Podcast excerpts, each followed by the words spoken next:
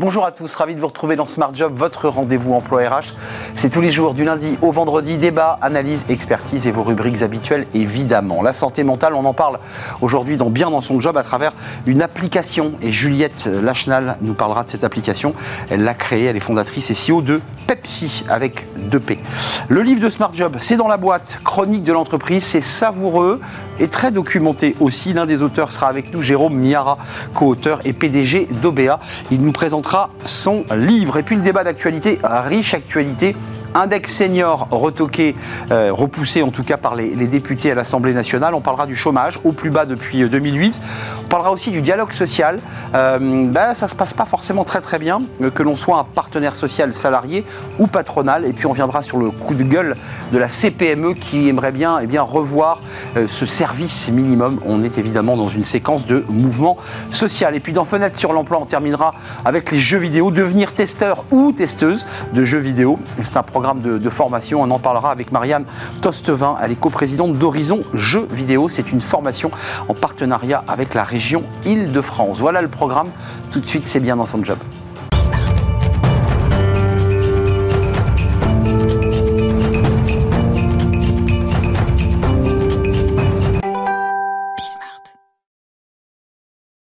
Bien dans son job. On parle beaucoup euh, dans notre émission de la santé mentale des, collaborateurs, des, salariés, euh, impactés très fortement d'ailleurs après cette crise Covid et pendant la, crise Covid. Et on en parle avec Juliette euh, Lachenal. Bonjour Juliette, fondatrice CEO de Pepsi. J'ai bien précisé Pepsi avec 2P. Et un Y. Et un Y. Et un Y, oui, en effet, sur la, petite canette, c'est un I. Euh, on est tellement habitué à boire ce breuvage sans, même regarder l'orthographe. Vous êtes diplômé en psychologie clinicienne à Paris et depuis presque maintenant euh, deux ans, vous, vous développez, et vous allez nous présenter cette application euh, là aujourd'hui, vous développez un outil euh, au service alors des entreprises, mais surtout au service des collaborateurs. Euh, comment est née cette idée? Euh, Parce que c'est vrai qu'on adresse souvent par visio, par téléphone, par échange, mais la massification n'avait pas été imaginée. Comment c'est né tout ça? Alors l'idée est, venue, en fait de, ma pratique de psychologue clinicienne où en moyenne les gens avant de prendre leur premier rendez-vous mettaient un an et demi à deux ans. Donc ça veut dire que le problème commence et avant de se dire ok je fais le pas, je prends rendez-vous avec un psy, il y a de longs mois voire des années qui passent. Donc ça veut dire que la santé mentale de la personne se dégrade. On n'ose pas? on n'ose pas, ça coûte cher. Euh, est-ce que en fait euh, je vais être manipulé On a plein de freins. Hmm. qui font hyper peur. Et puis on a aussi euh, les mauvaises expériences qu'ont les uns et les autres qui fait encore plus peur. Hmm. Donc il y a vraiment une, une, Et puis il y a aussi la difficulté de dire, en fait, moi j'ai besoin d'aide. Là, je sens que besoin C'est là où il y a le frein. C'est accepter l'idée de dire je, vais vraiment pas bien. Souvent, on résiste à cela. Ouais, ouais, ouais, on se dit ça va aller mieux. Vous partez de ce diagnostic et vous dites mm. aujourd'hui, il faut adresser différemment cette, euh, cette offre parce qu'il y a un besoin. Euh, l'idée, c'est quoi? C'est d'abord euh, tous les modes de communication tech, de lien tech, et puis aujourd'hui, c'est l'aboutissement, c'est l'application, c'est ça? En fait, le point de départ, c'est vraiment d'aider chacun à prendre soin de sa santé mentale. Santé mentale, c'est un mot qui fait très peur. Donc, c'est prendre soin de son bien-être, de se dire, euh, en fait, comment. On redescend d'un cran là. mais, mais c'est la même chose. C'est de se dire, en fait, euh, tout comme je prends soin de ma santé physique, je dois prendre soin euh, de mon bien-être mental. Hmm. Donc, ça, c'est vraiment le point de départ. Et donc, pendant deux ans, ce qu'on a testé, c'est par des vidéos, des programmes vidéo. On a testé sur plus, avec plus de 35 000 utilisateurs. Donc, c'est énorme. des programmes vidéo pour permettre à chacun de prendre soin de soi. Euh, votre équipe, elle est intéressante parce qu'on peut le dire, votre mari, qui était l'ancien président de Croissance Plus, si je ne m'abuse. Non. Non, je dis pas de bêtises, c'est Thomas Bechtoil.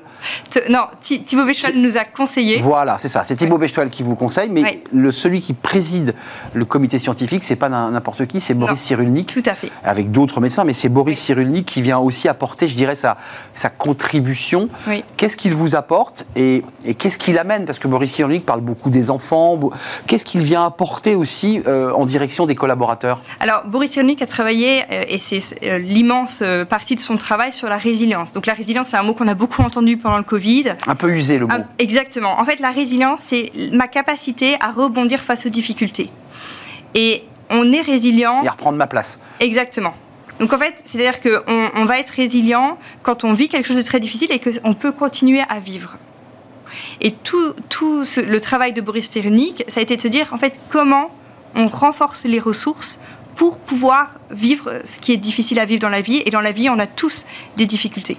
On, a envie de comprendre un peu concrètement, parce que l'application va, sortir ou est sortie, elle, est sortie, euh, elle est, toute jeune. Mm. C'est un outil sur lequel moi je pourrais cliquer en fonction de mes besoins, et c'est-à-dire donc dans l'intimité de ma relation avec mon téléphone, sans passer par les DRH. Mm. Euh, comment ça se passe pour, revenir aux freins dont vous parliez tout à l'heure Oui, tout à fait. Donc un des freins, effectivement, euh, très important, c'est de, de, dire je vais pas bien et que le dire à quelqu'un d'autre.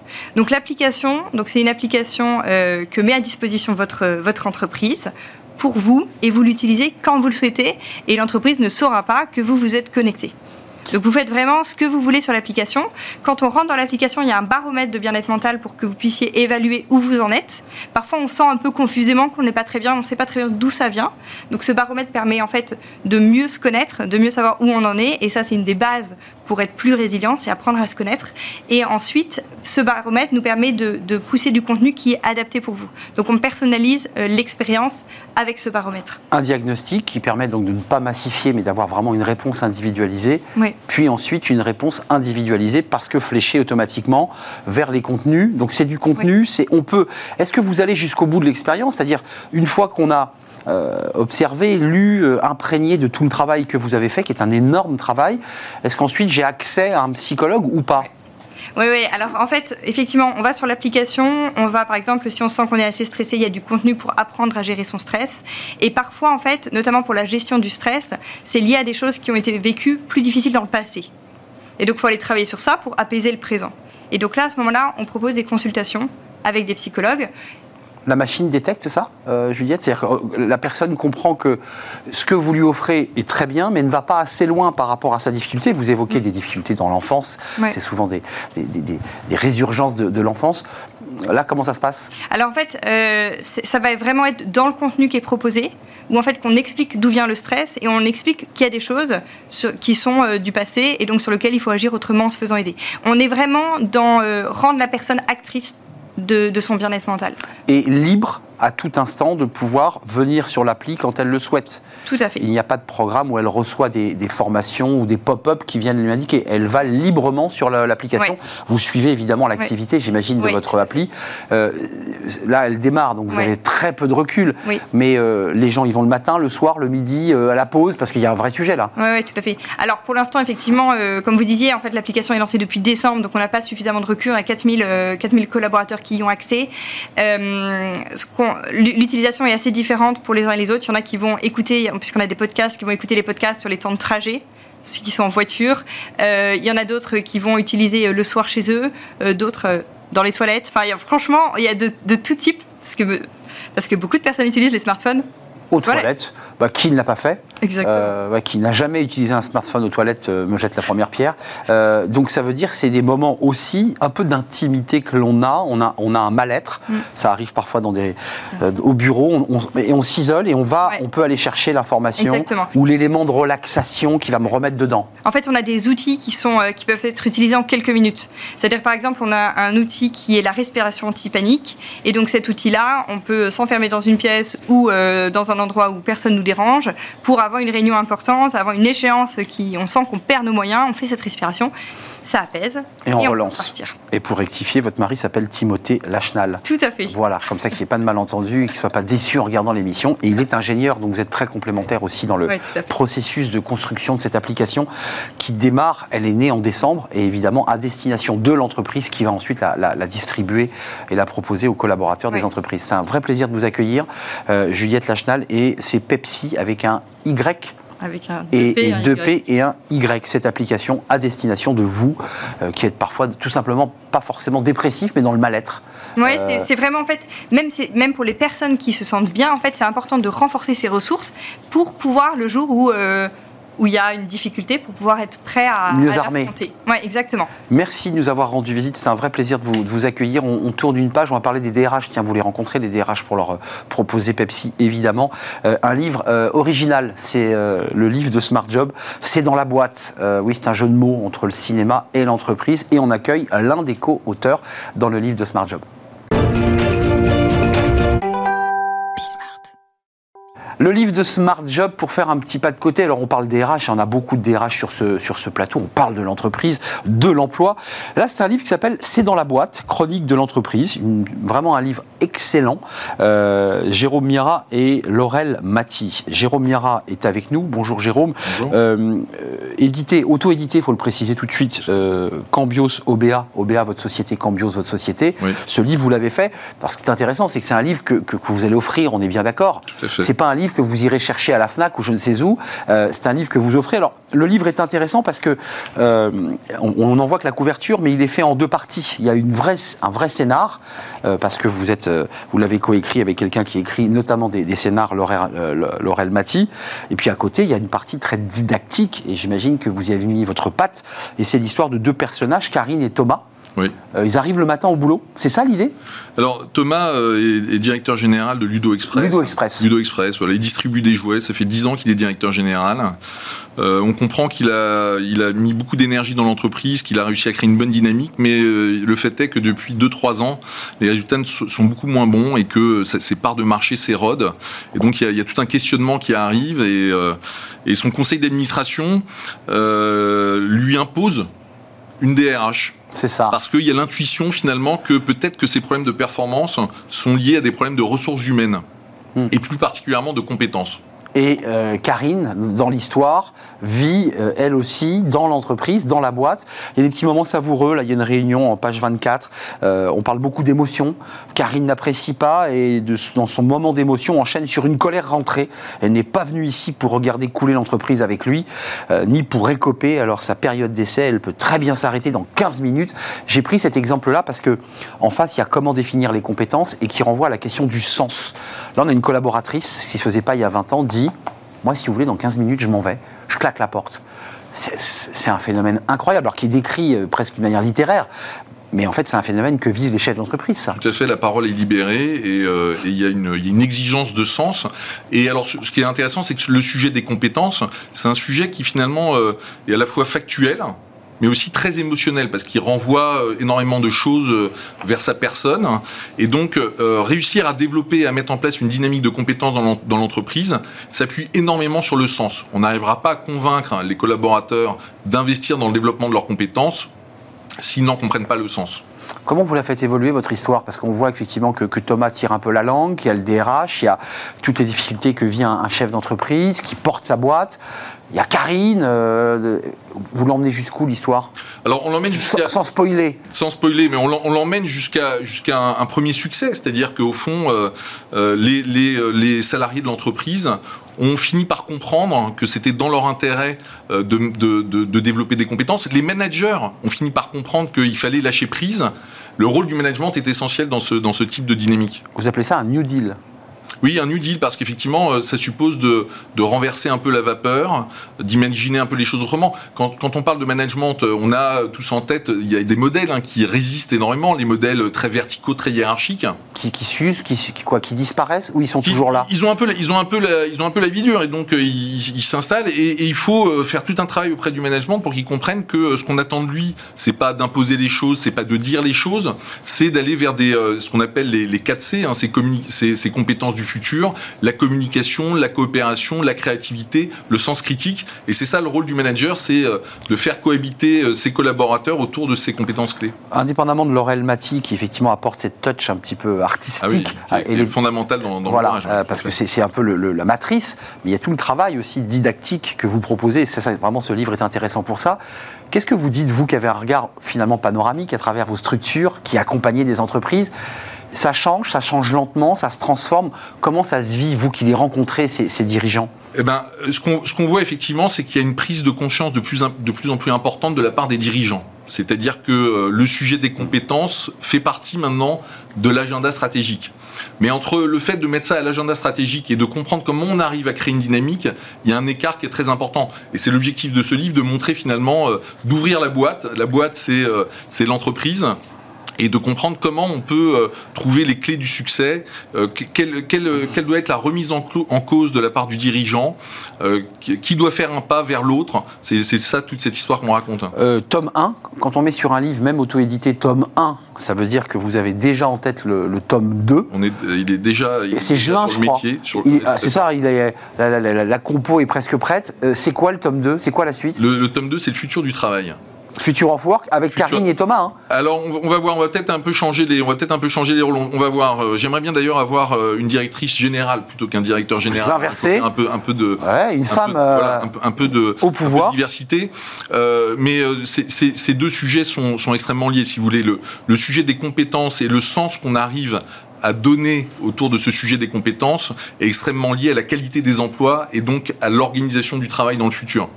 La qualité des emplois, c'est le contenu, c'est l'environnement de travail et c'est la rémunération. Et il nous semble que c'est un sujet majeur. Sur dans cet ordre ou vous le mettez dans le désordre? Parce qu'il y, a un vrai débat là. Alors, bah, si vous voulez, euh, on a commencé. Enfin, le sujet de la rémunération, c'est un sujet qui est relativement bien traité en France. On voit qu'il y, y, y, a des, des, négociations se passent bien. Le sujet de l'environnement du travail, il y a eu un, un fort investissement de la part des entreprises avec le télétravail, avec la façon de repenser des espaces de travail. De notre point de vue, le, le, le sujet du, de la, de, du, contenu du travail reste un sujet à explorer profondément. Et c'est ça qui va permettre aux, aux salariés de comprendre l'intérêt de développer de nouvelles compétences. Jérôme, avant de nous quitter, il y a le contenu du travail, mais il y a un autre sujet, on n'a plus le temps de le traiter, mais c'est aussi la, le, le, rapport contractuel, la façon dont on contractualise une relation. Elle évolue aussi. Elle évolue énormément. Nous, on fait des enquêtes auprès des, auprès des jeunes. Euh, les jeunes, qu'est-ce qu'ils veulent? Ils, veulent ils veulent de la flexibilité. Ils veulent apprendre en continu et ils veulent avoir une part assez importante de relations digitalisées. Mais c'est ces trois sujets qui sont au cœur de leur, de leur préoccupation. Le Il va falloir que les entreprises s'y préparent. Le casse-tête du dirigeant qui a créé sa boîte dans, au XXe siècle. Exactement. Avec des modèles qui, qui doucement s'effritent. Voilà, qui, qui s'effritent. Lisez, euh, enfin lisez, euh, rencontrez euh, Jérôme Mira. Avec parce grand que, plaisir. Et, et envoyez-moi des mails, je, vous, je vous voilà. offrirai. Envoyez des mails, parce qu'il n'y a pas d'autre solution que pour accéder à ce livre qui est à la fois drôle. Il y a des dessins aussi qui sont. euh, c'est fait par qui les dessins? Alors, on, on, a une agence de communication et donc on a fait travailler nos directeurs artistiques et nos créas sur, sur le sujet. Bah, écoutez, ça met en valeur vos, vos, vos collaborateurs Merci pour, pour le coup. Merci Franchement, c'est très bien fait. C'est un livre intéressant et très documenté par ailleurs. Merci Jérôme Miara et puis passez le bonjour à, Laurel Mati, votre co-auteur. Voilà pour le livre de Smart Job, c'est dans la boîte. Euh, mail, c'est facile, vous trouvez facilement sur LinkedIn euh, Jérôme Miara. On fait une courte pause, on se tourne vers le cercle RH, les experts de Smart Job, comme chaque vendredi. L'actualité est chargée. On va parler de l'index senior. Bah, ça s'est pas bien passé à l'Assemblée nationale. On parlera du chômage qui n'a jamais été aussi bas depuis 2008. On parlera aussi du dialogue social. Ça se passe pas forcément très bien entre les partenaires sociaux. Et puis le coup de gueule de la CPME euh, qui aimerait bien revoir le service minimum alors que nous sommes en plein mouvement euh, social de ronde, de mouvement de grève. Voilà le programme. Il est riche, c'est juste après la pause et j'accueille mes invités.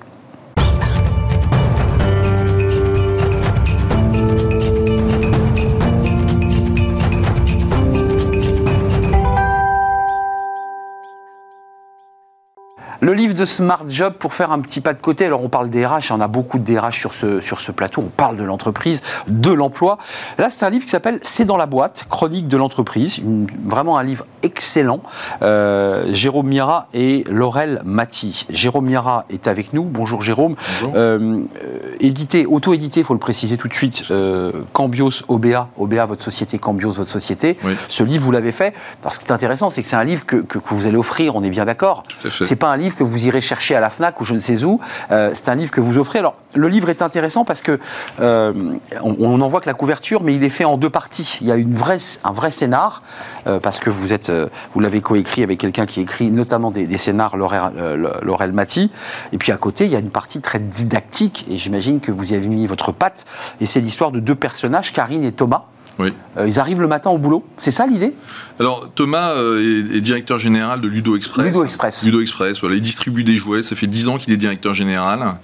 Euh, on comprend qu'il a, il a mis beaucoup d'énergie dans l'entreprise, qu'il a réussi à créer une bonne dynamique, mais le fait est que depuis 2-3 ans, les résultats sont beaucoup moins bons et que ses parts de marché s'érodent. Et donc il y, a, il y, a, tout un questionnement qui arrive et, et son conseil d'administration lui impose une DRH. C'est ça. Parce qu'il y a l'intuition finalement que peut-être que ces problèmes de performance sont liés à des problèmes de ressources humaines Hmm. et plus particulièrement de compétences. Et euh, Karine, dans l'histoire, vit euh, elle aussi dans l'entreprise, dans la boîte. Il y a des petits moments savoureux. Là, il y a une réunion en page 24. Euh, on parle beaucoup d'émotions. Karine n'apprécie pas et dans son moment d'émotion enchaîne sur une colère rentrée. Elle n'est pas venue ici pour regarder couler l'entreprise avec lui, ni pour récoper. Alors sa période d'essai, elle peut très bien s'arrêter dans 15 minutes. J'ai pris cet exemple-là parce que en face, il y a comment définir les compétences et qui renvoie à la question du sens. Là, on a une collaboratrice, ne se faisait pas il y a 20 ans, Moi, si vous voulez, dans 15 minutes, je m'en vais, je claque la porte. C'est un phénomène incroyable, alors qui est décrit euh, presque d'une manière littéraire. Mais en fait, c'est un phénomène que vivent les chefs d'entreprise. Tout à fait, la parole est libérée et euh, il y, a une exigence de sens. Et alors, ce, qui est intéressant, c'est que le sujet des compétences, c'est un sujet qui finalement euh, est à la fois factuel, mais aussi très émotionnel parce qu'il renvoie euh, énormément de choses euh, vers sa personne. Et donc, euh, réussir à développer, à mettre en place une dynamique de compétences dans l'entreprise s'appuie énormément sur le sens. On n'arrivera pas à convaincre les collaborateurs d'investir dans le développement de leurs compétences s'ils n'en comprennent pas le sens. Comment vous la faites évoluer votre histoire? Parce qu'on voit effectivement que, Thomas tire un peu la langue, qu'il y a le DRH, il y a toutes les difficultés que vit un chef d'entreprise qui porte sa boîte. Il y a Karine. Euh, vous l'emmenez jusqu'où l'histoire? Alors on l'emmène jusqu'à sans, spoiler. Sans spoiler, mais on l'emmène jusqu'à jusqu'à un, premier succès, c'est-à-dire qu'au fond, euh, euh, les, les, les, salariés de l'entreprise ont fini par comprendre que c'était dans leur intérêt de, de, de, de, développer des compétences. Les managers ont fini par comprendre qu'il fallait lâcher prise. Le rôle du management est essentiel dans ce, dans ce type de dynamique. Vous appelez ça un New Deal? Oui, un New Deal, parce qu'effectivement, euh, ça suppose de, de, renverser un peu la vapeur, d'imaginer un peu les choses autrement. Quand, quand, on parle de management, euh, on a tous en tête, il y a des modèles hein, qui résistent énormément, les modèles très verticaux, très hiérarchiques. Qui, qui s'usent, qui, quoi, qui disparaissent, ou ils sont toujours là? ils ont, un peu, ils, ont un peu la, ils ont un peu la vie dure, et donc euh, ils s'installent, et, et, il faut faire tout un travail auprès du management pour qu'il comprenne que ce qu'on attend de lui, c'est pas d'imposer les choses, c'est pas de dire les choses, c'est d'aller vers des, ce qu'on appelle les, les 4 C, hein, ces, ces, ces compétences du futur, la communication, la coopération, la créativité, le sens critique. Et c'est ça le rôle du manager, c'est euh, de faire cohabiter euh, ses collaborateurs autour de ses compétences clés. Indépendamment de Laurel Mati, qui effectivement apporte cette touch un petit peu artistique. Ah oui, est fondamental dans, dans voilà, euh, parce que c'est un peu la matrice, mais il y a tout le travail aussi didactique que vous proposez. Ça, vraiment, ce livre est intéressant pour ça. Qu'est-ce que vous dites, vous qui avez un regard finalement panoramique à travers vos structures, qui accompagnez des entreprises? Ça change, ça change lentement, ça se transforme. Comment ça se vit, vous qui les rencontrez, ces, dirigeants? Eh ben, ce qu'on voit effectivement, c'est qu'il y a une prise de conscience de plus, en plus importante de la part des dirigeants. C'est-à-dire que euh, le sujet des compétences fait partie maintenant de l'agenda stratégique. Mais entre le fait de mettre ça à l'agenda stratégique et de comprendre comment on arrive à créer une dynamique, il y a un écart qui est très important. Et c'est l'objectif de ce livre de montrer finalement, euh, d'ouvrir la boîte. La boîte, c'est euh, l'entreprise et de comprendre comment on peut euh, trouver les clés du succès, euh, quelle, quelle, doit être la remise en, cause de la part du dirigeant, euh, qui, doit faire un pas vers l'autre. C'est ça toute cette histoire qu'on raconte. tome 1, quand on met sur un livre, même auto-édité, tome 1, ça veut dire que vous avez déjà en tête le, tome 2. On est, il est déjà, juin, sur le métier. Ah, c'est ça, il est, la, compo est presque prête. c'est quoi le tome 2 C'est quoi la suite? Le, le tome 2, c'est le futur du travail. Future of Work avec Karine et Thomas. Hein. Alors on va voir, on va peut-être un peu changer les, on va peut-être un peu changer les rôles. On va voir. Euh, j'aimerais bien d'ailleurs avoir euh, une directrice générale plutôt qu'un directeur général. Vous inversez. Un peu, un peu de. Ouais, une femme. Euh, un, peu, de. Au pouvoir. de diversité. mais ces deux sujets sont, sont, extrêmement liés, si vous voulez. Le, le sujet des compétences et le sens qu'on arrive à donner autour de ce sujet des compétences est extrêmement lié à la qualité des emplois et donc à l'organisation du travail dans le futur. La qualité des emplois, c'est le contenu, c'est l'environnement de travail et c'est la rémunération. Et il nous semble que c'est un sujet majeur. dans cet ordre ou vous le mettez dans le désordre? Parce qu'il y, a un vrai débat là. Alors, bah, si vous voulez, euh, on a commencé. Enfin, le sujet de la rémunération, c'est un sujet qui est relativement bien traité en France. On voit qu'il y a, y a, y a des, des, négociations se passent bien. Le sujet de l'environnement du travail, il y a eu un, un fort investissement de la part des entreprises avec le télétravail, avec euh, la façon de repenser des espaces de travail. De notre point de vue, le, sujet du, du, contenu du travail reste un sujet à explorer euh, profondément. Et c'est ça qui va permettre aux, salariés de comprendre l'intérêt de développer de nouvelles compétences. Jérôme, avant de nous quitter, il y a le contenu du travail, mais il y a un autre sujet, on n'a plus le temps de le traiter, mais c'est aussi le, rapport contractuel, la façon dont on contractualise une relation.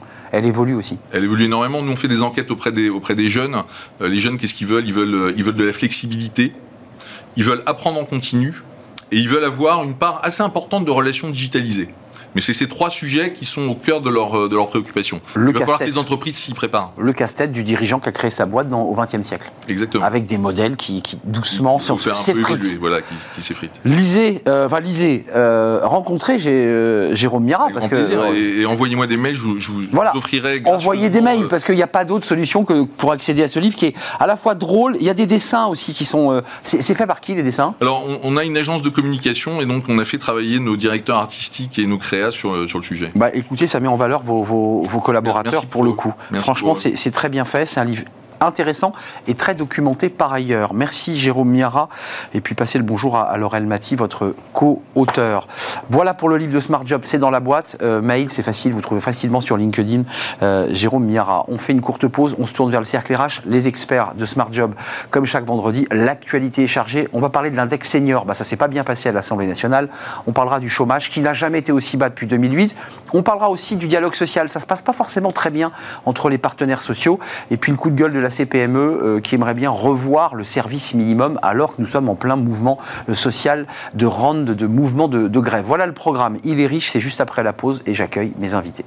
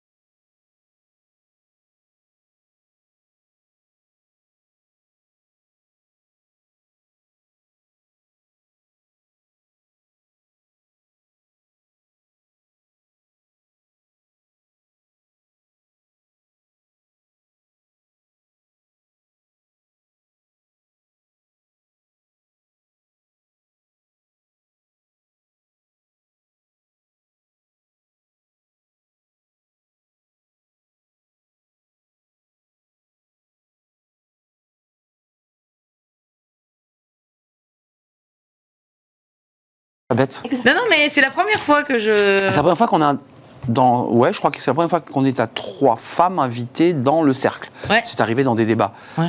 Les DRH, tu vois, on manque pas de femmes. hein. Ouais. C'est quand même à 80% un métier. Oui, c'est vrai que c'est quand même assez- un, globalement. un- un métier, oui. Dans l'entreprise, ça et la com. Exactement. Et l'aide à la personne. Lequel Il était bien ce garçon que tu nous as envoyé. Il est, il est bien ce Bien. garçon. Tu a tout jeune. aimé. Je l'ai chambré et tout. Tu vois, pour voir un petit peu. Je suis un peu salaud, je, je reconnais. Je l'ai un peu bisuté. Et en fait, euh, vraiment bien, très structuré, très clair. euh, Puis toi, il y avait quand même. euh, merde. ah l'avocat France-États-Unis, Ouais. voilà, qui est quand même un mec tu vois, qui machin. Bon, Très bien. Ouais, ouais, non, Et il a bien aimé il a adoré. Ouais, c'est cool, non, c'était bien, il y avait une bonne énergie. Mm. Enfin, il y a une bonne énergie sur ce plateau quand même. Ah oui Toujours. Enfin, tu vois, et même les gens qui ont le plus peur, vous, c'est pas le cas, mais il y a des gens qui viennent apeurer, tu vois. Ouais, ouais. Et ils disent, oh, c'était il y a une bonne non. énergie quand même. Ah Il faut dire que le présentateur, le conducteur, l'équipe, L'équipe. c'est Mais sympa. C'est toute une ambiance. Salut l'équipe d'ailleurs. Ça compte énormément. Non, c'est vrai. Tu vas à l'accueil d'une boîte, tu te fais jeter. euh, Oui, oui, Ouais. c'est ça. On te dit, apprenez, asseyez-vous là, elle va arriver. Bon, même si le patron est sympa, tu te dis. Oui, la euh, première, la première impression de l'entreprise, c'est la personne qui est Mais à c'est celle qui te l'accueil. dit bonjour, Qui- tout de c'est- suite. voilà. Celle qui te dit bonjour, euh, je vous offre un café, asseyez-vous, je prends vos manteaux, etc. Tu Si vois, c'est sympa, l'entreprise est serais, sympa. tu si serais en elle est- Corée du Nord, tu aurais été viré.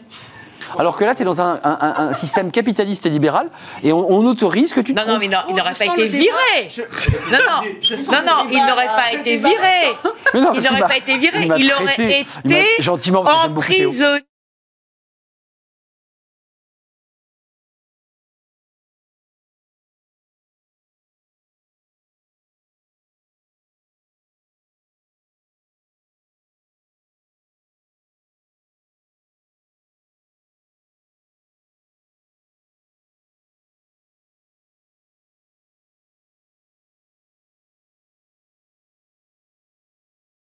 Ce plateau. Oui, il fait froid, ouais. Je suis désolé. Euh, c'est un peu de ma faute. on va se réchauffer avec Oh, débat. Ouais, c'est vrai que ça caille un peu là. Je sais pas pourquoi ils ont foutu la clim, je vais la virer. Euh, D'habitude, elle est moins forte. Je sais pas pourquoi. Là, là, ils ont nettoyé la clim. Hop, là, maintenant, on va avoir chaud. Ok, c'est good, allez, on y va. Donc, on démarre par le- l'index senior.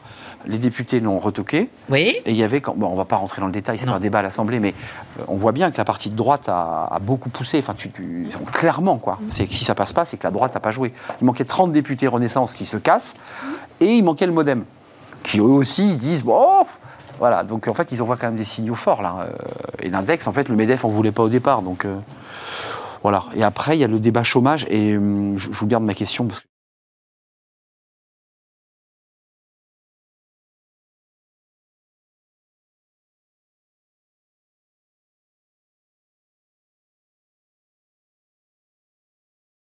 Ah, c'est entreprise des progrès Uniquement, entreprise et progrès. Ah bon, je dis plus. euh, Ah, d'accord, oui, sur la fiche, j'ai plus ton ta boîte.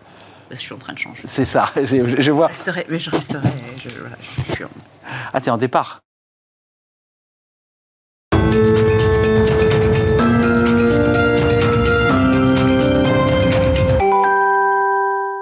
Le cercle RH, une actualité très chargée. Euh, euh, on va en parler avec mes invités. La baisse du chômage, euh, l'index senior. On en a beaucoup parlé ici, notamment avec la NDRH qui portait cette question des, des seniors. Euh, on va parler aussi du dialogue social. Ça se passe pas forcément si bien que cela, ce dialogue social. Et puis la CPME. Alors c'est un peu un serpent de mer qui dit il faut revoir évidemment le service minimum pendant les grèves. On va en parler. Pascal Johannin est à mes côtés. Bonjour Pascal Bonjour Arnaud. directrice générale de la Fondation Robert Schuman. Alors, je ne manque pas d'évoquer l'Atlas permanent de l'Union européenne avec une nouvelle version. Oui. Oui. Et la, et la- et la semaine pro- et la- et la prochaine Ah. fois, il y aura une nouvelle publication. Publication. C'est Mais celui-là, c'est un intemporel qui permet de bien comprendre euh, l'Union et les États membres qui la composent. Cinquième édition et c'est un classique de culture générale si on veut s'intéresser à l'Europe. Véronique Reissout, merci d'être avec nous, euh, fondatrice de Backbone Consulting et vous avez toujours votre petit cahier avec l'opinion, le regard que porte l'opinion sur les sujets dont on va parler. Et Christine Duroux est avec nous. Bonjour Christine, vice-présidente d'entreprise et progrès. Absolument. Commençons par cette image, enfin cette petite animation très courte. Euh, ça, c'est la réforme des retraites, article 2. Euh, avec un petit événement dans l'hémicycle, puisque 256 voix contre, 203 voix pour. Donc, les députés, hier, euh, avant-hier, dans la nuit, ont repoussé l'index senior. Ça vous évoque quoi, ce- cette question de l'index senior? Avec euh, des modems absents, 30 députés Renaissance qui avaient disparu dans les couloirs, et une partie de la droite, des LR, qui, euh, globalement, se sont retirés. Véronique, peut-être un mot su- sur cette question-là Ça, ça dit pas mal de choses. La première des choses, c'est un sujet de, euh, on va dire, de la majorité, de la mauvaise gestion de la majorité et une majorité courte. Ce qui n'est pas anecdotique parce que nous ne sommes que au milieu. C'est le Euh, 7 hein, qui va compter. Voilà, le 7, et il y en a d'autres derrière. Euh, L'autre chose que ça raconte, c'est que globalement, euh, on a des politiques qui ne sont plus dans une logique d'engagement euh, dans la durée. Euh, on a des politiques à droite qui ont demandé un certain nombre de précisions sur l'index, des politiques euh, au centre qui ont demandé là aussi des précisions et qui n'étaient pas là au moment du vote. Donc ça pose un autre sujet, c'est quel est le rôle réel dans le débat des députés? Jusqu'où vont-ils quand on demande quelque chose que vous l'avez acquis et que vous ne votez pas? On peut se poser la question. Et enfin, il y avait un vrai sujet qui est sur l'index, et là, c'est peut-être plus le fond du, du sujet. Cet index, certes, le MEDEF n'en voulait pas, mais les Depuis citoyens non plus, euh, pensant que c'était plus de l'ordre du gadget, que la réalité du sujet, c'est la représentation des seniors. La réalité, c'est, euh, et on en parlera sans doute tout à l'heure sur la baisse du chômage, euh, un, un sentiment et une perception Ouais, c'est par pour ça que euh, les je l'ai lié, hein. que Les deux sont liés. hein. Il y a une pas base si de- clair. Et en plus, il y avait un débat sur faut-il être dans l'intention, dans le déclaratif, dans le punitif. Dans... Enfin bref, il y avait beaucoup, beaucoup de sujets. soulevé, Et donc, hein, pas de contraintes, on va y venir. Euh, et, et effectivement, les chiffres du chômage, on, on va en parler, mais Mm. 7,2 au plus bas depuis 2008, qui vient faire évidemment écho à tout le débat qu'on va avoir. La question des seniors, entreprise et progrès, parce que chaque organisation a un peu son point de vue. Mm. Vous, vous êtes sur quelle ligne? Qu'est-ce qu'on fait? Parce qu'il y a un débat de fond pour garder en emploi des seniors qui, à partir de 60 ans, globalement disparaissent Alors moi, déjà, du marché de l'emploi. Déjà, je vais dire quelque chose au nom de alors, entreprise et progrès, et puis dirigeants d'entreprise et entreprise. C'est, je suis personnellement heureuse, étant rentrée dans la catégorie des seniors récemment, que ce sujet soit d'abord sur la table, Mmh. que l'on en parle. Euh, la question de l'agisme, c'est quand même à peu près la seule discrimination euh, qui est absolument réelle et que tout le monde accepte dans l'entreprise depuis très longtemps. on assume cette idée. Elle existe, il y a bien une discrimination à l'âge. C'est quand on a passé 55 ans, on est discriminé. il y a une discrimination à l'âge de l'entreprise par commodité euh, inconsciente. euh, Hmm. Parce que ben, euh, on est plus cher, parce qu'on commence à calculer la sortie, parce que les systèmes de promotion, de valorisation, de gouvernance d'entreprise font que on favorise Mais les jeunes. Christine, vous fréquentez, je vais donner la parole à, à- Pascal, mais quand même, quand on interroge des cadres, cadres supérieurs, voire même dirigeants, et que vous leur dites, et toi, euh, tu, tu- tu pousses un peu plus loin, bah, ils vous répondent quand même, ils vous répondent beaucoup, non, je pousse pas plus loin. Je prends mes droits et je m'en vais. C'est pas que l'entreprise qui qui est fautive. Non, bien entendu. Euh, mais il y a aussi. je, ne dis pas que l'entreprise. Je suis dirigeant d'entreprise, donc je ne dis pas que l'entreprise soit fautive. Je dis juste que l'index senior a un mérite énorme, c'est d'avoir mis sur la table cette question de cette dernière forme de discrimination qui n'avait- qui n'est pas discutée en tant que telle. Et qui n'est pas réglé. Hein. Et qui On n'est pas le dise, réglé. Puisque ce- là, là, au moment où on se parle, bah, il y a un index qui, n'est- qui est retoqué. Alors, il va être retravaillé, tout ça reviendra par amendement. Enfin, ça, c'est de la tambouille. Mais quand même, c'est un sujet. Ça se passe comment ailleurs? Les seniors en Italie, les seniors en Espagne, en Allemagne? Ben, euh, c'est simple, euh, le taux d'emploi des seniors est beaucoup plus élevé dans la plupart de nos partenaires, euh, chez nos partenaires Oui. européens que- qu'en France. Plus de 60% en moyenne. Voilà, c'est-à-dire qu'en Allemagne, dans beaucoup de pays, être vieux euh, n'est pas euh, une tare, c'est pas, euh, au contraire, On n'est pas vieux à l'expérience- 60 ans. hein, je... non, mais l'expérience, l'expérience est valorisée et il y a même une transmission parce que vous apprenez. Il y a beaucoup de le, le système de l'apprentissage est beaucoup plus répandu aussi en Allemagne Oui. et donc vous apprenez à la nouvelle génération qui va arriver. Et donc ce qui expliquera sans doute aussi pour l'Allemagne, mais pour d'autres pays, que euh, quand on parlera du chômage, que le chômage des jeunes est beaucoup moins fort dans certains pays qu'il ne l'est chez nous. Voilà, parce que nous, on a en effet un, un- un des gens qu'on fait partir un peu tôt et on a un chômage des jeunes qui reste élevé. C'est Donc, vrai. euh, si Qui on a baissé, fait- hein, faut le préciser. Voilà, donc si on a en effet une politique d'accompagnement où on, valorise le travail, notamment dans les dernières années, pour pouvoir avoir en effet peut-être une meilleure retraite aussi, pour que ce soit pas seulement... Et puis qu'on transmet à des nouvelles générations euh, des choses comme ça, on, a, on y gagne à la fois sur la compétitivité et sur euh, Mm. tous les indicateurs économiques. Donc euh, c'est gagnant-gagnant. Ouais. Il faut se poser la question pourquoi chez nous, eh ben, à 55 ans, l'entreprise ne valorise pas euh, les- davantage les, seniors. que, que- que dit l'opinion euh, sur, sur cette question-là? Parce que Euh, les seniors. n'est euh, pas aussi angéliste que. Ouais, euh, ouais, ouais, elle est d'abord plus parce distante. D'abord parce que la notion d'emploi, euh, ça serait une bonne nouvelle si on pouvait le massifier et, et considérer que l'emploi est, est donc un, un tout. Euh, le deuxième point, c'est que euh, le sujet du senior, alors on va pas dire vieux, on va dire senior parce que c'est moins vexant, Ouais, mais, mais la réalité, c'est que, je vous rappelle que c'est à partir de quel âge? Il y a 45, 55, ça dépend des critères. Donc 45, on peut se poser la question. Ensuite, on en avait déjà parlé ensemble d'ailleurs, la représentation dans toutes les enquêtes euh, qui sont faites, qui sont faites euh, par les instituts, par euh, les think tanks ou par euh, euh, les entreprises. Je vous rappelle euh, quelle est l'icône qui est utilisée? Hum, Le monsieur avec la moustache et la canne. La canne. Et la canne. Donc en fait, c'est un ensemble d'idées reçues qui font que. Ensuite, vous avez une C'est réalité. que le dans débat les- est là. Le débat est là. Euh, L'autre sujet, c'est le sujet aussi de l'incitation au départ et donc il y a une réalité quand même quand vous avez des plans sociaux, des Clairement. PSE, enfin voilà. Il y a une Chacun réalité. tend la main à l'autre, il faut Voilà, le dire. hein. c'est- plus simple. Et enfin, euh, par rapport aux pays européens, vous avez des réalités de systèmes qui sont très différents. La notion du binôme, du transfert, Oui. par exemple, n'existe pas Ce en qui- France. euh, Il y a eu une tentative par le gouvernement avec euh, un jeune, un emploi, et se dire qu'on allait les accompagner. Mais c'est pas ainsi que ça fonctionne. Donc globalement, c'est une révolution presque culturelle qu'il faudrait mener. Et donc c'est malheureusement pas un pauvre index. En tout cas, l'opinion publique ne croit pas que Mm. Ouais. un, un joli index déclaratif changera les choses. Oui, il y a eu le débat Oui. de Héros Hollande qui avait créé finalement cet index pénibilité qui avait été retoqué lui aussi. Donc on a beaucoup de mal aussi à définir euh, ces règles qui permettent à quelqu'un de partir plus tôt ou pas et quelles sont les règles qui le feront partir plus tôt. Et puis ça C'est dépend l'enjeu. L'emploi des jeunes, euh, l'emploi des seniors dans les autres pays n'est pas lié à un index. hein, voilà, donc c'est Il n'y a pas d'index, c'est- Voilà, on est- c'est ça. non, parce que Voilà, ça c'est précis. Non, mais je parlais du. Le chômage, les chiffres restent stables. Mais ce qui est intéressant, c'est qu'on est au plus bas niveau euh, depuis 2008, avec une reprise chez les jeunes. Il faut quand même préciser que ça remonte un peu, mais on est à euh, 0,1 point de moins, ce qui n'est pas beaucoup, mais c'est symbolique. C'est assez paradoxal parce que je ne sais pas si vous avez remarqué, mais le gouvernement communique peu sur les très bons chiffres du chômage qui baissent là depuis euh, quelques mois. Il n'y a pas de communication. Comment vous l'expliquez? Il devrait être extrêmement fier. Est-ce que c'est pas lié au débat retraite qui vient percuter sa communication? Alors c'est clairement lié au débat retraite. On l'entend pas. Dire aux gens il va falloir partir plus tôt euh, Ou plus tard. je veux dire. Et, euh, Mais ça marche pas avec des bons et- et chiffres ça comme marche ça. Pas. Et Bah non. ensuite, la notion de ces chiffres, euh, c'est pas le moment de les sortir parce qu'ils sont extrêmement controversés, C'est vrai. critiqués. Euh, la perception n'est pas la même que celle des chiffres eux-mêmes. Les situations de nouveau sont très différentes. Et donc, globalement, fanfaronner n'est pas une bonne idée. Et pour une fois, le gouvernement a pris la bonne mesure du ne pas la ramener sur le sujet, euh, c'est pas forcément le plus utile. En revanche, euh, dans l'univers B2B ou en tout cas entre professionnels, c'est un vrai sujet. Et là encore, les situations sont quand même très contrastées parce qu'on est en train de donner euh, un chiffre global et quand on rentre dans le détail, c'est pas si simple. Et puis il y a toujours la notion de, ok. Le chômage a baissé, mais de quel type de travail on travaille de- On parle de quel type de contrat de Bah oui, là, vous envoyez la balle. Et voilà. C'était le débat qui avait été posé, je me rappelle, en Allemagne, quand ils avaient créé ce SMIC qui n'existait pas. Ça avait Oui. été c'est ce débat de. Ok, en Allemagne, on travaille beaucoup, mais il y a aussi des gens qui font un, deux, trois boulots Oui, pour réussir. mini-jobs Ah, les mini-jobs. Enfin, c'est à l'américaine. Mm, mm, C'est ça qui est posé aussi à alors, travers ces coup, chiffres. Du coup, euh, j'anticipe la question qu'Arnaud va me poser. c'est Ouais. là, Et comment ça se passe ailleurs exact. Bah, Les Allemands sont très en dessous de 3% de chômage aujourd'hui. Les Allemands.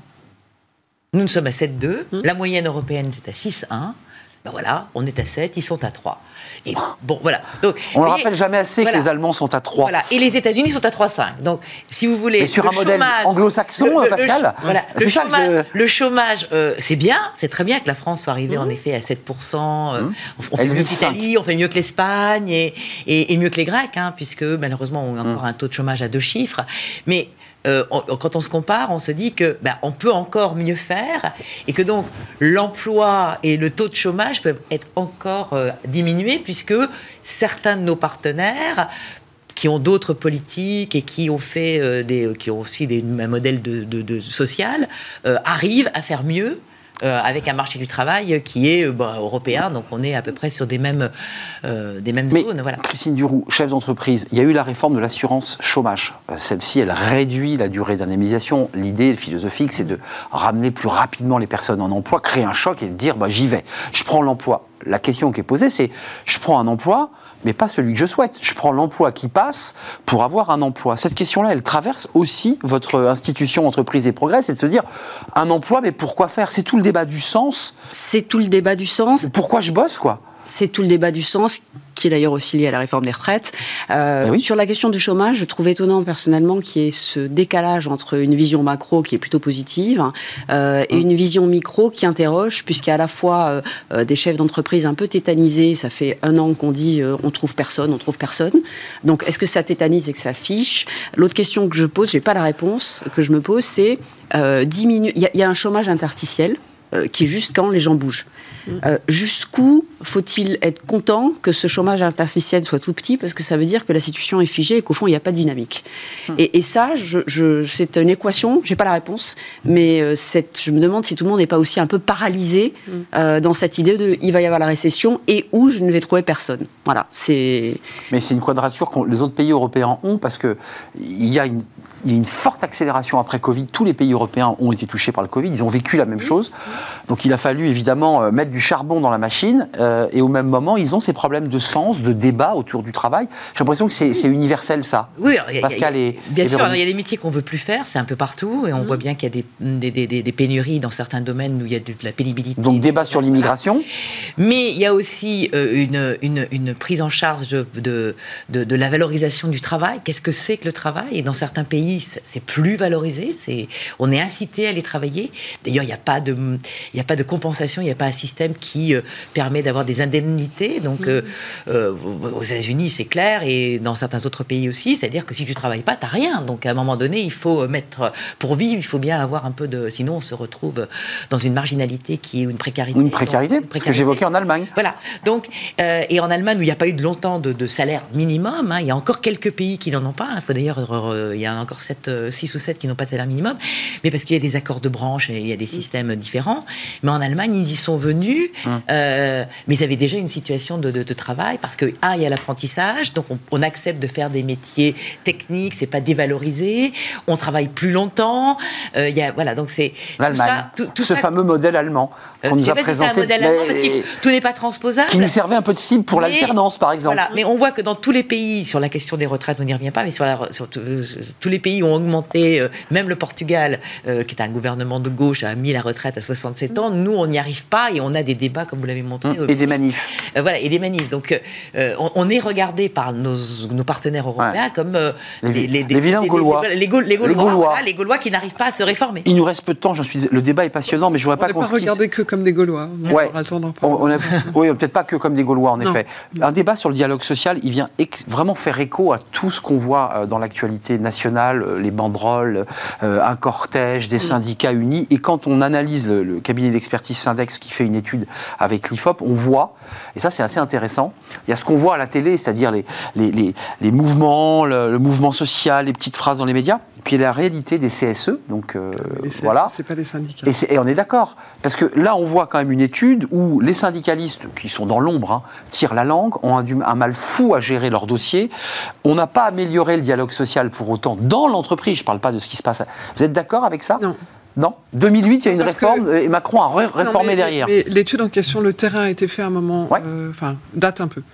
Euh, ensuite, euh, le problème d'un terrain, c'est. Automne je pose- 2022. Oui, mais c'est vieux. C'est vrai. Il y a la réforme des tra- retraites en ce- euh, euh, entre-temps.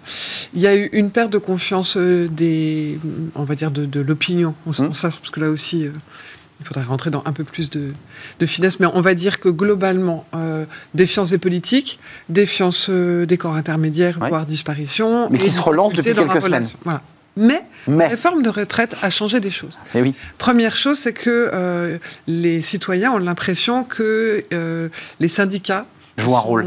protecteurs, qu'ils jouent un rôle. Ils n'ont jamais eu une pétition intersyndicale lancée sur Change à un million de Incroyable. signatures en trois jours. et de l'adhésion, hein, Et ils n'ont jamais enregistré autant de progression d'adhésion depuis quelques jours. Donc, clairement.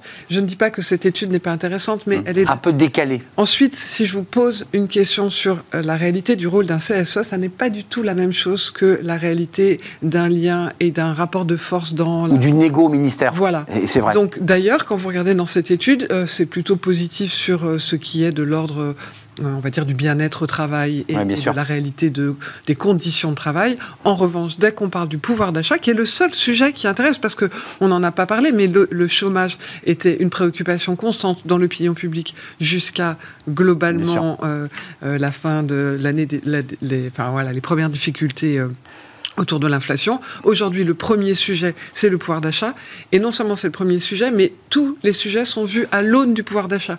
Donc le chômage aussi, et donc les négociations euh, avec les enfin, sociales aussi. Euh, Christine, et, euh, et pour, pour conclure, Pascal, ce dialogue social, vous, dans l'entreprise, parce que c'est souvent une crispation pour le chef d'entreprise qui se dit bon, bah, il y a les NAO, il faut que je discute avec les syndicats, c'est, des moments un peu compliqués, on le voit d'ailleurs là dans l'étude, mais les syndicats, en plus, se refont, je dirais, une, un- une jeunesse avec ce mouvement social. Les Français disent bah, après tout, eux sont unis, l'Assemblée fait n'importe quoi, calmes. ils sont calmes, il n'y a pas de violence, enfin, ça donne une image quand même de, de puissance, quand même là.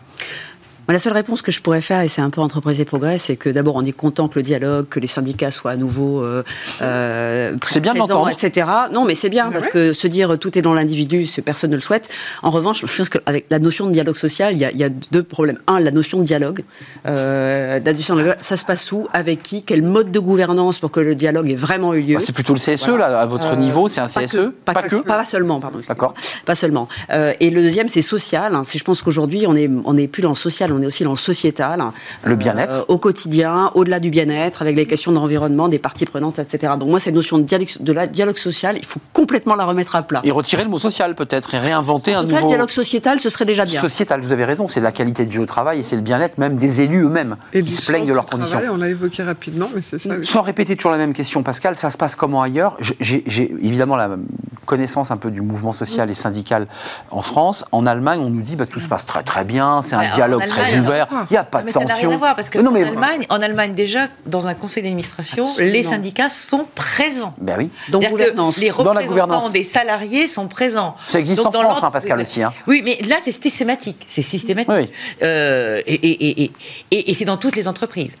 Euh, C'est vrai. euh, L'image, alors encore une fois, c'est un peu euh, modélisé, mais c'est juste pour, oui, pour aller vite. c'est pour aller vite. vous avez raison. En, France, on a, euh, on, on a, on, on estime en effet, vu d'Europe, que les euh, il y a une sous-représentativité des syndicats euh, et que c'est des syndicats qui sont plutôt des syndicats de la fonction publique et que les gens qui manifestent sont des gens qui ont un avantage, un emploi à vie, etc. Et que c'est pas insiders. et que c'est pas et que c'est pas en effet une représentativité de l'entreprise, Euh, voilà. Et donc ça, ça, ça biaise. Et le syndicat dans le privé Et que- est puissant en et Allemagne. que les médias parlent beaucoup de la CGT, mais la CGT n'est plus le principal syndicat français. Donc C'est vrai. Et dans le privé aussi- voilà. notamment. Donc voilà. Donc il faut euh, voilà. Donc cette image un peu rapide de- du truc, c'est que ailleurs on essaie en effet d'avoir un dialogue. Alors je sais pas comment il faut l'appeler avec en effet la société euh, de telle manière à ce que Progressisme. tous ont un rôle à jouer et qu'on n'est pas les uns contre les autres, mais les uns avec les autres pour un bien qui soit le celui de la collectivité. Euh, mer- merci, vous êtes d'accord? Ou pas d'ailleurs? Si, Euh, si. Vous êtes d'accord. Merci à vous, mesdames. Le- J'ai un petit peu dé- dépassé parce que ce débat est passionnant. Et il nous manquait évidemment la CPME, mais on en reparlera parce que la CPME va régulièrement se plaindre de, de- bah, de- de ce service minimum qui n'est pas respecté, notamment dans les transports publics. Et oui, on le vit tous. Merci euh, Pascal Joannin, directrice générale de la Fondation Robert Schuman. Merci à Véronique Reissoult, euh, CEO fondatrice de Backbone Consulting. Et merci à vous, Christine Duroux, vice-présidente d'entreprise et progrès. On termine avec Fenêtre sur l'emploi, le recrutement et la formation des jeunes, les NIT, j'aime pas ce mot non plus, euh, accompagnés pour être testeurs ou testeuses de jeux vidéo. On en parle juste après.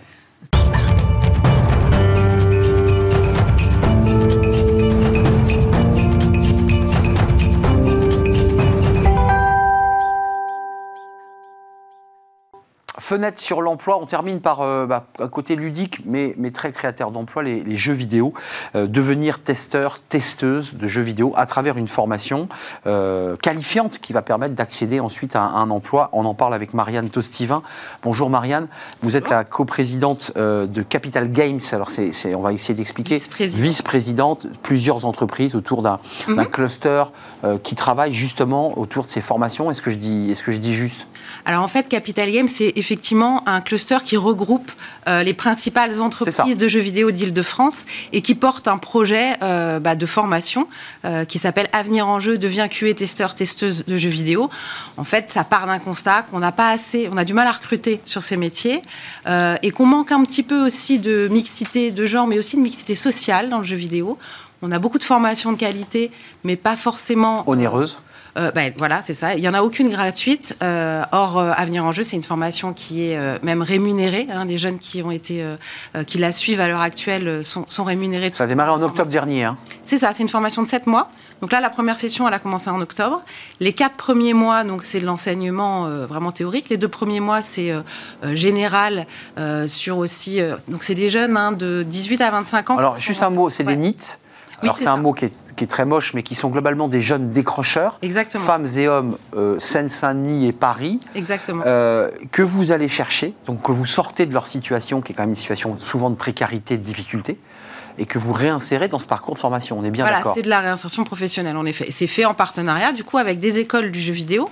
Euh, dedans, il y a euh, déjà euh, Isard Digital, il y a Plane Lab aussi qui est une euh, qui est une coopérative qui fait du test. On a également l'école de la deuxième chance qui nous a aidé à recruter ces jeunes. Euh, voilà, qui, dont, dont le métier c'est de faire l'insertion professionnelle. Et, euh, et voilà, c'est un projet qui est soutenu par la région Île-de-France. Euh, c'est pour ça qu'on recrute des jeunes donc voilà en région Île-de-France. Quelques chiffres, 41, plus 41% d'annonces d'emploi en 2021 dans le secteur du jeu vidéo, ce qui veut dire qu'il y a des besoins et il y a des enjeux. Et puis c'est une industrie qui pèse 5,6 milliards d'euros. Donc ça veut dire que la France est bien placée sur ce marché du jeu vidéo, on le sait. Mhm. Ça veut dire que ces jeunes ont une place à prendre. Comment vous les sourcez, ces jeunes? Comment on va les chercher? Parce que les C'est le casse-tête des missions locales, de Pôle emploi, qui, qui disent on a des jeunes qui ont décroché depuis un certain temps, mais on ne sait pas aller les chercher, on ne sait pas les. Comment on fait parce que cette formation, elle leur apprend à tester des jeux vidéo et c'est formidable, mais j'imagine qu'elle doit leur apprendre à se lever tôt le matin, arriver à l'heure et, et avoir un savoir-être. Enfin, j'imagine. Oui, alors euh, donc c'est du coup avec l'école de la deuxième chance hein, qu'on les a sourcés parce que c'est vrai que les professionnels du jeu vidéo c'est pas notre métier Ah ouais, hein, les exactement. chercher. Donc c'est pour ça qu'on a fait un partenariat euh, avec euh, avec cette institution. Mais en fait après on a fait aussi une petite sélection sur ces parce qu'on avait besoin. Bah oui. Il y a les deux premiers mois de formation, on traite justement de ces problématiques-là, de, des soft skills, euh, effectivement la motivation, Ça commence le par savoir-être en entreprise. Sauf qu'on est sur une génération qui a connu euh, bah, du coup les années euh, Covid. Donc en termes de euh, comment est-ce qu'on vit ensemble, bah, ils n'ont pas forcément été aidés. Ah voilà. Du coup, il y a les deux premiers mois de formation qui sont sur ce sujet-là. Les deux mois suivants, c'est vraiment beaucoup plus technique sur le jeu vidéo, une approche générale des différents métiers. Et puis vraiment, après, on rentre dans le, le détail du test. Et ensuite, il y a trois mois de stage en entreprise. Justement, c'est la question que je vais vous poser. C'est une fois qu'on les a un peu structurés, un petit peu remis en selle, dans leur confiance aussi, il y a de la formation, du hard skills, puis après il y a le stage. Exactement. Et après, alors là, on est encore un petit peu jeune, puisque la, la- la- la première cohorte n'a pas terminé sa Bah, là, formation. il commence le stage là, euh, cette semaine. Donc ça veut dire quoi Euh, derrière vous, chef d'entreprise euh, Vous êtes, vous êtes, vous dirigez aussi une, une structure. Vous travaillez dans des structures. Vous, les embauchez Comment ça se passe? Bah, c'est l'objectif. hein. C'est ça, le but, hein. C'est qu'à la fin de cette formation, soit ils reprennent un cursus, soit ils reprennent des études euh, parce qu'ils ont envie d'aller plus loin, euh, voilà. Soit euh, effectivement qu'ils rentrent dans le monde du travail, soit en restant dans les entreprises qui les ont pris en test, parce qu'il y a un vrai besoin en QA. Aujourd'hui, il y a très peu de formation QA, donc il y a vraiment. soit dans d'autres entreprises, le, le QA et le test, on le fait beaucoup dans le jeu vidéo, mais on le fait aussi dans toutes les entreprises de la tech. En fait. Je ne veux pas qu'on se quitte avant que vous nous ayez dit quand même c'est quoi tester un jeu vidéo en 10 secondes? Parce qu'on fait les malins, mais je ne sais pas ce que c'est. Bah alors ça va être euh, bah déjà c'est y jouer, y rejouer et y rejouer. Donc c'est pas toujours si drôle que ça. Hein, on s'imagine euh, que c'est un, un- truc un peu magique, Ah, mais ça peut être un petit peu rébarbatif. Bah, c'est vérifier qu'il n'y a pas de bug, c'est vérifier que ça correspond bien à ce qui a été euh, défini euh, par les équipes de concepteurs. Et puis euh, et puis c'est aussi tester euh, tout, ce qui est expérience utilisateur. Ça va pouvoir donner des retours. Est-ce qu'on comprend ce qui se passe? Euh, Est-ce que c'est bien? Est-ce que c'est pas bien? À quel moment on s'ennuie? À quel moment J'ai Euh, tout compris. Euh, effectivement, c'est pas que du ludique, c'est aussi un travail. C'est clairement un travail qui, qui demande beaucoup de rigueur. Merci Marianne Tostivin d'être venue nous rendre visite. Euh, Vice-présidente, je ne suis pas trompé, de Capital Games. Exactement. Voilà, c'est ce cluster d'entreprises et qui accompagne ces jeunes euh, bah, pour les remettre sur le chemin de l'emploi. Merci de nous avoir rendu visite, c'est un vrai plaisir. Merci à vous, merci de votre fidélité. Euh, merci pour tous vos messages évidemment sur les réseaux sociaux. Je serai là évidemment lundi pour de, de nouvelles aventures. Merci à Théo pour la réalisation, merci à Héloïse pour le son, merci à Nicolas Juchat bien sûr et merci à Laure Hélène pour l'accueil invité. C'est un vrai plaisir de partager ces émissions avec vous. Je vous dis à très très bientôt. Bye bye.